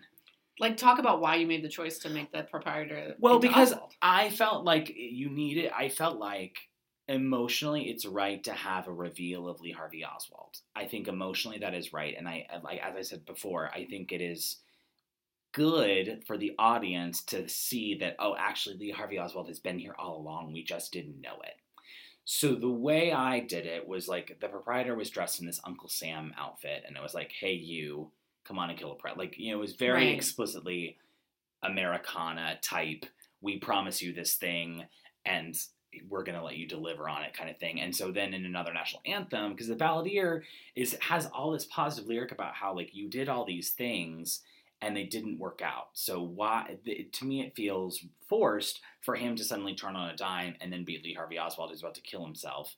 It just doesn't feel true from an actor perspective to me. So we we did like a little mini pre-beat that was like with current news clips and the kind of carnival like atmosphere of the 24 hour news cycle that then led into the like him the balladeer basically watching a lot of the show happen and watching the proprietor as the MC do all these like very he played all the presidents as little silhouettes you know like all these kinds of very theatrical acts basically and then in another national anthem it really became a battle of their two viewpoints and then the Mhm. assassins kind of turned on the proprietor a little bit and like took away all the uncle sam things and then suddenly it was like he was lee harvey oswald. Hmm um, and then as if like Booth that he had taken like, at like at one point Booth was the proprietor. Booth was the one that was the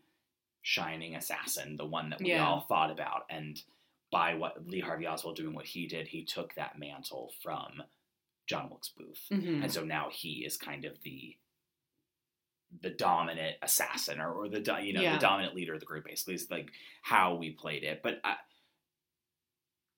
I don't know if that makes sense. Is that tracked? Is that Yeah, yeah, I, say, I- I I, think explain that, well? I think that tracks. I mean, I think it's very interesting the idea of having the proprietor turn into Oswald. So you are not a fan of the balladeer into Oswald. No, I'm not. thing.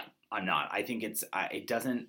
It. I, I. While it is emotionally satisfying, I don't think that it makes sense. I, I disagree with you there. Although I think that the proprietor arc, and I think this speaks to the brilliance of the show, that like that is an interesting way to interpret it. And I think that you know there are so many very ways that that could go. To me, I like, I love the balladeer turning into Oswald. To me, it kind of completes the show in a very dark way, but a very powerful way. Um, because to I, I and and just to give a little history about this particular thing, this was also not something that happened in the original production. Yeah, it, uh, Joe Yeah. Mantello's revival is really the first. Yeah. Credited with having done this. I there may have been other productions that did it, but that is that is Right. kind of the one that goes down as being the famous. Yes, yeah. Yeah. and they said they the creators Weidman and Sondheim have specifically said that they didn't do it originally. It wasn't even on their mind because they they didn't want it to have too much meaning, um, or seem like it had too much meaning. Which I think now I've kind of gotten used to it with that meaning. So, but I think. for- I mean, I think everyone has. I mean, a lot of people have, yeah. yeah. I mean, because to me, what it says is, um, it, it kind of completes that arc of like, these are not separate people. This is this is something that could be anyone.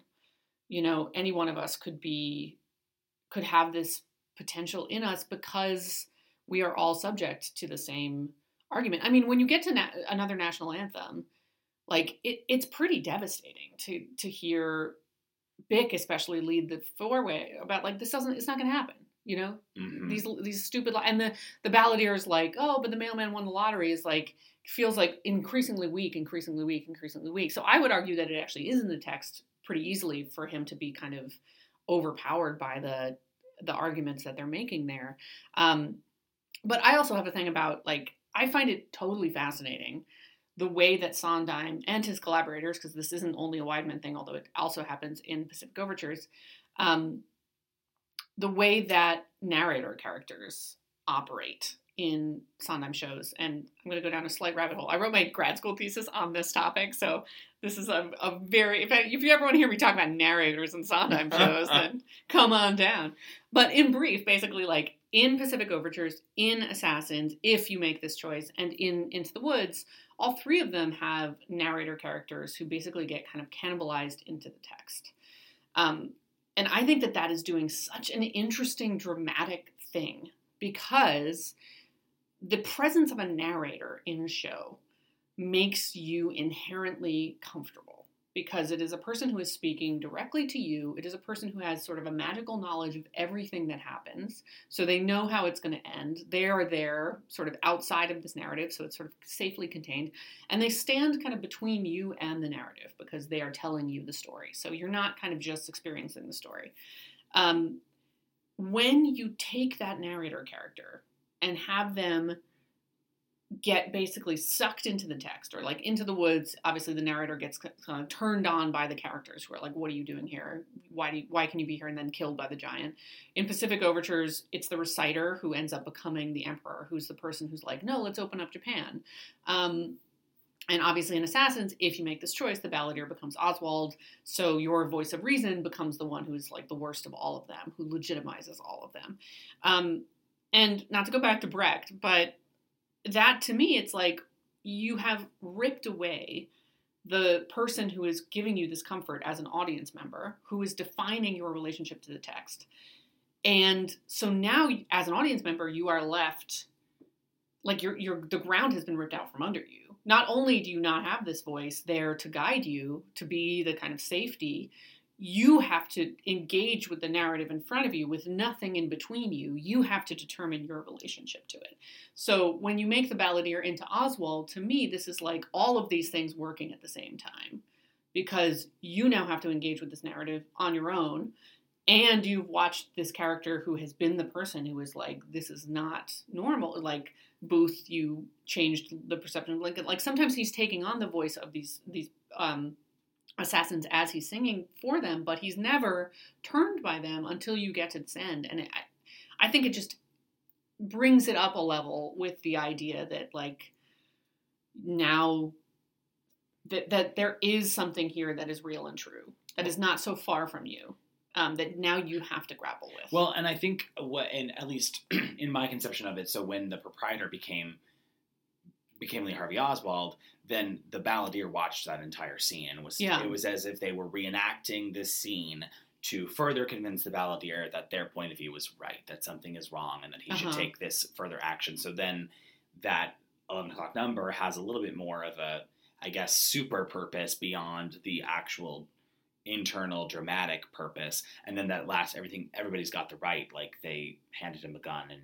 you know wanted him to like take action basically. So attempting to delay that kind Yeah. of reaction just a little bit longer Mhm. so that it was actually the reaction that you were left with as you left thinking and asking those questions ultimately at least in my hope leaving the audience asking the questions that the piece is asking and asking it about themselves too in this increase in this increasingly divisive or in this at this time in the world with an incredibly divided divisive politics yeah. and universe, how do I relate to that as an individual person? And have I wished ill upon people that I disagree with because of, like, you know, Yeah, I yeah, kind yeah. of, Mhm. to, for me, that was because I agree in the sense that, like, I, that it, by cannibalizing the narrator, you are doing that on a certain level. I think I just, it, from an acting perspective, it feels a little bit applied to it, not it, it to me it came it, to me I understand what you're saying that it's in the text because you're right it is in the text that he could he's dwarfed by the argument of the assassins in that number it just seems like an inactive choice to me from an acting perspective I mean, I guess is the, the Oh, but anyway that's No, but a lot yeah, of people agree with you. yeah You know, I mean, I, I think the arguments against it are like what Sondheim and Weidman themselves have said, which is like it does. It's a it's a big statement to say that this your voice of reason is also turned that like you're left without anybody. Um, that's huge. Um, it's also you know you could make the argument too that like as much as I think that there is in another another national anthem, he's he really is pushed out of that song. Whether you think he's just pushed out of the show or Sure. he's being like convinced, that's an argument, you know. But then the last scene is also Oswald being convinced. So you could say that too that you have this like you've already you've already had this character pushed to Is this other side. beat? You need Yeah. a repeated beat, you know, etc. So I think there's I mean, this is why partially I love this show is because I think all of these are interesting ways to go and and this show has so many themes in it and so many points to make and so many it's operating on so many levels that I think any one of these choices is going to simply highlight one or another of these themes, leave you with something to think about in terms of America, um, in terms of our obsession with fame, in terms of uh, you know a moral center, a logic, etc. Like all of those things are in here, and so you could have a very different show based on how these choices are made. And I think it's really interesting to think of the proprietor that way because it would kind of give him a purpose that he doesn't currently feel like he totally has in the right show. it's totally Yeah. not in Right. the text he's really just textually supposed to appear in those like three spaces yeah, he just has all those little which is so odd I know it's interesting. It's very, very odd, and Yeah. and, and Yeah, even as an audience member, because I when I saw the the Menier production, I remember being like, "Well, why isn't he doing more?" yeah. like he's here and there. It's like, oh, it does feel like this unanswered question. Well, Yeah. I also like there's something just fundamentally sort of odd to me about the idea like if you think that the show is kind of about these people who are angry and frustrated and have legitimate grievances on a on a on a range some of them do sort of some of them definitely don't um, then to have a kind of like negative antagonist like a catalyst in there i'm a little bit like oh that's kind of interesting because it doesn't feel like each of these individual stories requires that necessarily. You know, it's not like you're seeing normal people and then at a certain point someone's like poke poke and it's like oh now you know in the way that like Mhm. you do see that sometimes. It's not a Faustian bargain really. Right, right. Um, and so to have a, a kind of negative character who's there who's just like giving them the gun. I mean, I guess they're sort of in essence setting up a Faustian bargain like from the beginning. Like something is activated just by the very presence of having the proprietor in the beginning, I guess you could say. But to me, it sort of it, it doesn't quite feel necessary. And then I, I think the arguments that Byck makes in another national anthem and before in his monologues are actually stronger. You know, like I, I think the build of getting to the point where it's like all of these things come together in that brilliant last scene. I think it's all there. I don't think you really necessarily need another outside force. So well, and we could 100% we could do a mini podcast series that's just us unpacking every single element and person oh in Oh my God. Assassins. Like honestly, yeah, a, a, another podcast idea. But truly, like it's a fascinating piece. And then I'll bring us to our newest segment, We Go Together. Where we talk about a show or shows that we think are most closely related to Assassins. So Assassins is obviously a very specific individual thing. I, I'm gonna, and I struggled with this for this show, but I think the show this most closely resembles is Chorus Line. interesting. I was gonna go with the same one. Um, because yeah, well, because it's like it is asking a lot bigger questions than are blatantly like, like chorus line is about much more than just like these dancers getting a job. In the same way that Assassins is about a lot, much more than just killing their individual president or whatnot.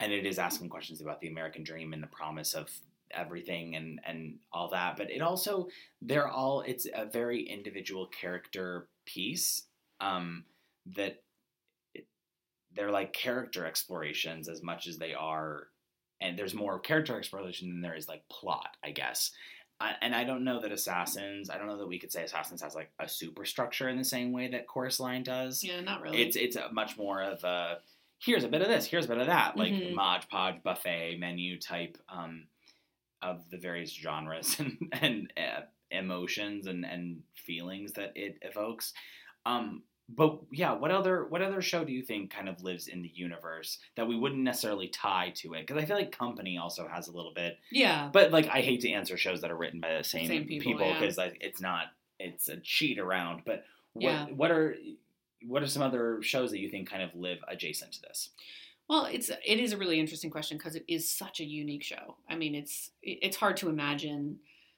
it being kind of duplicated in the way that other shows we've talked about ended up leaving their mark in in a very distinct way on on structural shows that followed. But the show that I think is is not structurally similar, certainly, but I think I would love to see them in rep because I think they are talking about a lot of the same things in a really interesting way, which is 1776. that's fascinating Yeah. continue continue it's fascinating Yeah. Um, basically, I think. I mean, obviously, these are both shows about America. I was gonna say it seems obvious, Seems but actually obvious. it's not obvious. No, it's me, not only because of that, but I think both of these shows are really diving into the notion of America, not just that America is their topic. It's it's about, I think, the messy realness behind what we call this thing that is a concept, really. This, I mean, it's a country, but like, what is it actually? What what is the promise of it? And 1776 is a brilliant show because I think it deals with all of these these just personalities and you know the deals that you have to make and and the people that nobody like you know like the the little messy stuff that goes into this huge and sort of noble undertaking and I think Assassins is kind of the flip side of that. It takes the huge noble undertaking and looks at the messy people that are coming out the other side of it. So uh, they're not similar necessarily, but they are in conversation with the same ideas. And that I think is very interesting. I mean, I think there's a reason that 1776 is such an engaging show. You know, it's funny because it could be really boring because everybody knows the ending. Yeah, everyone. Yeah. Everyone. I mean, you but you you you sit in 1776 and you're like, "Oh my god, are they going to make it?" You know, you really are by the end of that show, you're just like, "Ah, How are they going to make it? how are they going to make it?" And then you're left with this sort of like magnitude of like, "Oh crap, what comes next?" You know, what do you do now? And I think similarly Assassins is a little bit like in some ways it's the opposite. It's like 1776 does sort of have a superstructure because you're ending towards the end. Assassins, you don't really know where you're going, but it's that same sort of like, what do we do now? You know? So 1776, I would say, please do that in rep. That would be amazing. Well, it's fascinating from a producing standpoint too, because they're such actor-driven pieces that, Yeah. that are you really could, and they both have in their principal roles only two ladies, which two definitely, ladies. definitely, um, uh, there's some interesting That's parallels true. in, in that category too. But yeah, Yeah. that's fascinating. Mhm. And that will bring us to our favorite things, These are a few of my favorite things. where we talk about some of our favorite things about Assassins. So, Annika, what is your favorite song in Assassins? It's hard. Someday we're going to be able to do the segment, and you're not going to answer that question with, "Oh, it's so hard." Also, I just snorted like I did a line of coke off the table. I don't do cocaine. rumors. I do not do cocaine. Um, what is your favorite song in Assassins? Annika? Okay, okay. Ment- mentally, I had to divide this category into subcategory of which song either because there are songs that I'm like, oh my god, dramatically what the song achieves is like amazing top level. All- I mean, all, that's all songs in this show pretty much. But like there are some that are like whoa, um, versus like songs that are just jams that I like to listen to on repeat. So I'm gonna I'm gonna pretend that the question is for part two, and I'm gonna say uh, Czolgosz. I was going to say the same thing. I love it. I It's- love to try to sing along. I love singing along. Not trying to sing along. I Yeah. do sing along with it in the car, but I love to try to get all the rhythms right and all the lists. And I think it's a great song. It's a great song. It's a great song, and it just makes me want to hear more music like that. I wish that it were tracked on the original album to be its own song as it instead of a part of the gun song because I always have to fast forward through the gun song to get to oh yeah, Rush. good point. Annoying. Yeah. Looking at you, RCA Victor. Yes, but but thank you for putting that last scene on there. That was a bold choice. yes. Also, I'm pretty sure I I assume Bill was one of the producers at that point. So thanks, Billy, for helping make that happen. Um, listener of the friend, a friend of the program, Billy Rosenfield. Um, uh, who's your favorite character in Assassins? Guiteau. Okay, that's fascinating. Why? Yeah. Um, because He's deeply confusing to me. I mean, I like him a lot, but he's deeply confusing. oh, but I, that's partly why I love him. Okay, great. Tell me about it. I just love him because first of all, he's so charming, um, and so fun. And I think, I mean, I think they they have fun with him partially because he is the assassin. Like in real life, he is he is kind of the craziest. he Like, actually is. Yeah. yeah, his reasons for it are just not. I mean, he was he wanted to be ambassador to France. He wrote this like book. He was angry about that. I mean, he was Well, he parts was- of his song are legitimately like things he said on the gallows. Like you know, Yeah. Yeah. But but I find that like part of what I love about the show and I just love in general is the contrast of comedy and darkness. And I feel like this show does that so brilliantly, obviously, but but a lot of that is sort of centered in Guiteau. You just have such a great time whenever he's on stage. I think he articulates really interesting things about like being a president, you know, oh, well, I could be president. Like it's a wonderful institution. Like it's all and it's just a feast for the actor. I mean, Jonathan Hadary originally, Denis O'Hare in the revival, like it, it just can so easily be become just the person that you you want to be talking to. And then when he switches to this dark side, it's legitimately terrifying, partially because he's been so light. Um, so I just love him, and I think also like a whole other thread in this show that we haven't even talked to talked about is like there's a really interesting toxic masculinity thing that they they touch on a little Mhm. bit, and I think that's also very interesting in Guiteau, and when he's sort of flirting with Sarah Jane Moore, yeah, especially. yeah, yeah, and, yeah. like, um, so I think there's just a lot of really interesting stuff located in Guiteau, but mostly just because he's really fun. I mean, it's fair. I think my answer is Sarah Jane Moore. I think because I enjoy the SNL kind of quality that mm-hmm. that those those scenes have, um, and the shooting of the gun and the like. She's you know, so shit- funny. shot it like it's funny. Like I I find her genuinely entertaining, but it's hard to pick one because like. Yeah, Yeah. I think I think I have, but I think I have to pick her because I think she's the most. Yeah, I think she's my favorite. Yeah. But it's hard. I uh, on a different day, I could probably pick a different one. Yeah, and this is a show. I mean, you- you've said it before. This is a very actor-driven show, and like I've seen a lot of productions of Assassins because I pretty much will see whatever production of Assassins I can ever see, and it really is dependent on who your cast is. Uh, you know, I've I've seen shows that where Squeaky Fromme is the one that you're like paying attention to, which I thought would never happen because that's that's not my favorite character. You know, it's so depending on who you get Talk and about who's in odd, there. by the way, and curious, like infinitely compelling in like weird ways. I mean, squeaky. fascinating. They're all so Yeah. fascinating. So, so yeah. So there really could be any any one of these characters. So, what's your favorite miscellaneous thing about Assassins? Well, I mean, this is obviously a show that has many moments I could choose. I mean, the whole last scene is brilliant. There's so many parts of it I love. I love the moment where Guiteau points the gun at the audience, which really makes a great point about uh, what guns are, and it's just so viscerally terrifying. Um, but one of the things that I really love about this show, and, and I've always intended to do this and go through and actually count the number of times that the word connect appears in the show, it, because it's a lot.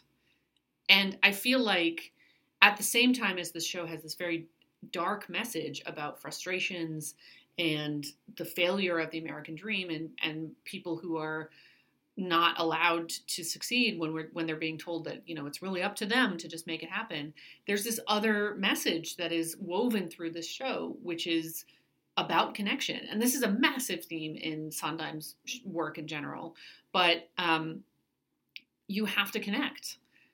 Connect with the people around you connect and obviously that has a darker meaning in this show because the assassins do connect and become this kind of alternate community.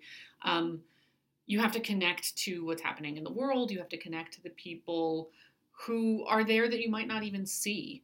And i think that that's kind of a weirdly hopeful little message in it, that's never made explicit in this show but is there just in in the number of times that you get that word.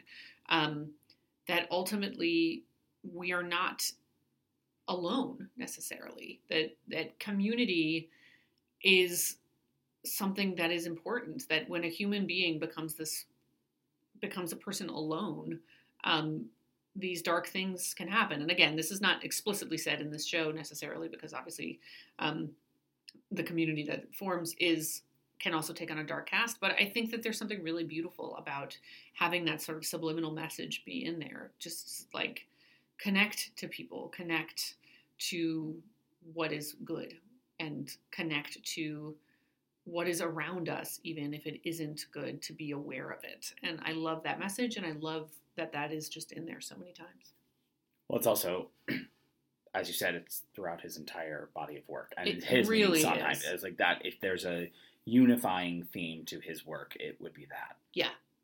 Yeah. I think my favorite, um, other than the production that I did, and shout out to my kiddos who I love, and we had a great time doing it. But uh, I think uh, my favorite has to be in that last scene when they've all like all the ghosts have reappeared or the aberrations, whatever you want to call them, and they've all said their names and they, you know, we're gonna kill whatnot. And um, Victor Garber so good on that original recording, driving that scene and like like a rallying cry. Like, why do these rednecks always have these throw those three three names like uh, James Earl Ray, John? Is it James Earl Ray, John Wilkes Booth? Is that who he says? Anyway, he goes on the list of three names of the various people, and then like this small. I don't know who the original actor who played Lee Harvey Oswald was, but jace alexander oh sure, um, not Jason, not to be Not confused with- Jason. not to be confused Jace. with Jason Alexander. This is Jace Alexander. yeah Um, uh, but uh, like in this very small and like pipsqueaky, sad, strange. I know this is very judgmental language, but sad, strange little man, like pipes up and says like Lee Harvey Oswald, like as if he is imagining himself as among them and like that he's like taken his rightful place almost even though like the way he says it is so undeserving of that place in such an interesting way and Yeah. that like dicho- that that combination is like so compelling and fascinating to me it gives me chills thinking about it like it's because it's just the right combination of all of the it's it's harrowing and like grotesque Yeah. in the most interesting way. And I, I think that is it's one of the many things that I am so drawn to about this show. Yeah, I mean that whole last scene. I think another line there is attention has been paid, and just the the Uh, moment where your stomach just drops out, realizing that what Booth, what Booth is saying is is true. Well, and even I mean, yeah, I would say the second runner up it to, in that same beat is Yeah. the is the no, they were assassinated. Uh-huh. Like ah, it's Yeah. like it's show. It's like oh yeah, it's Yeah. different. Right. It is different, and like that that and it's I think the first time in the entire well.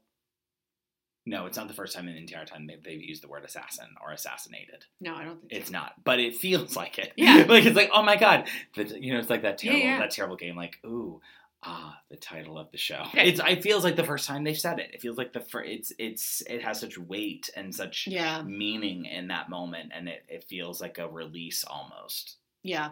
It's that last scene is is really brilliant. I think you. I mean, it really did teach me what theater could do.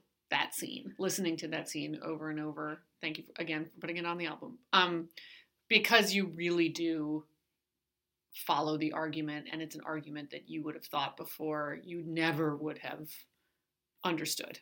And it just is. It's so chilling, and it's so darkly logical, and it's just so brilliant. Yay, John Weidman. And that will bring us to one of our last segments, corner of the sky.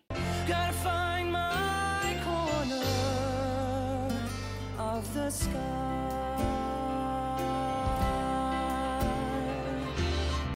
where we talk about the show's place in the musical theater canon. So I think uh, Assassins, as we've talked about in, we've talked around this, I think, the entire show, if we haven't explicitly said it, but it is such an oddity in the musical theater canon in the same way that these characters are an oddity, kind of, of the American experience, except that they're not. Um, I think what this show occupies is a very niche and individual place of the the things that musical theater can explore and the how dark of topics can be dealt with and and debated and explored using this form and in, an, in a very small intimate off-broadway way like it will only grow with meaning over time it really truly to me i, I don't know Yeah. that there will ever be a time where it has lost its meaning or lost like i think it will just continue to grow in stature over time. And i feel like Yeah. even the first like 30 years of it exis- its existence it's already kind of Yeah, become stepped into its own i i'd say like before its time or whatever because that's not necessarily true but like it's it it is so individual. I don't it is i think and that is kind of its place. It's like i can't think as much as we do the segment that's like what other shows are like it there isn't really another show like No, assassins not- it just is so really. so individual so but annika what would you say is its place yeah. I mean, I think it certainly opened the door. Like, I think it certainly makes the point that musicals can attack subjects that you would never think of. I mean, I feel like Assassins is a show that sometimes I hear a lot of people kind of uh, people who don't know musicals assume that all musicals are kind of dumb and light. And this is always a show that I bring up eventually of like this is the show that has taught me more about America and how to think about America of all pieces of art. Full stop. This is the show that has taught me how to think about America more than any other. Um, it is a wild topic for a musical to attack, and I'm so glad they did because it just proves that musicals can can dive into every single topic. That it is not a special category of thing that has to stay in a certain area of lightness or um, silliness or anything that obviously we already know this who are, are musical theater fans, but I think that certainly. Um, and I, I mean, I just keep going back to like, yeah, it's totally unique, and it gives the message that like shows can be these unique things attacking attacking these different topics.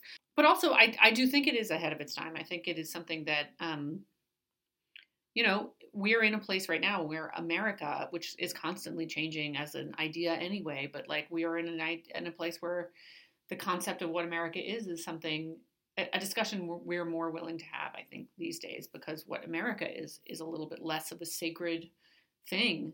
You know, we're in a messy place. I think this is a show that really um, makes us think about things that perhaps people were not so willing to think about at the time, and I'm just really glad it exists. Also, because I mean, God knows I would not be the theater nerd that I am without this show. I think I love musicals, but this show really truly taught me what drama could do.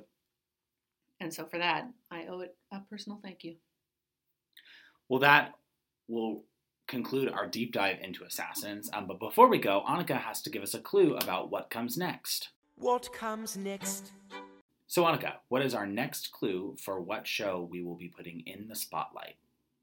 Well, our next show used over 300 pounds of yak hair in its original production.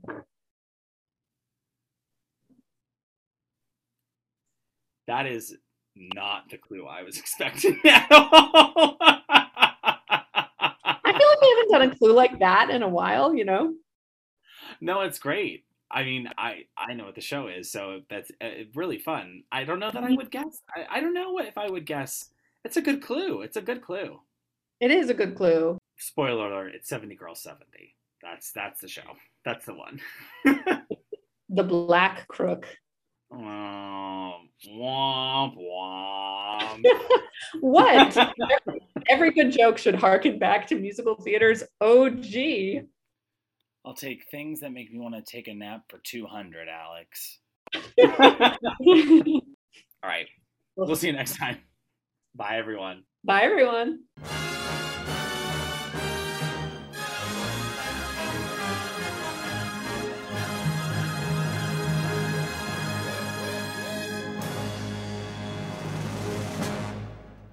This podcast has been a presentation of Goodspeed Musicals, produced by the artistic staff and edited by me, Michael Flynn.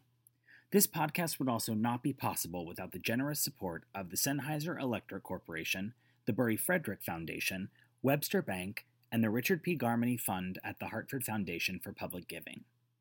If you enjoyed the show and would like to financially support Goodspeed, please visit goodspeed.org. See you next time.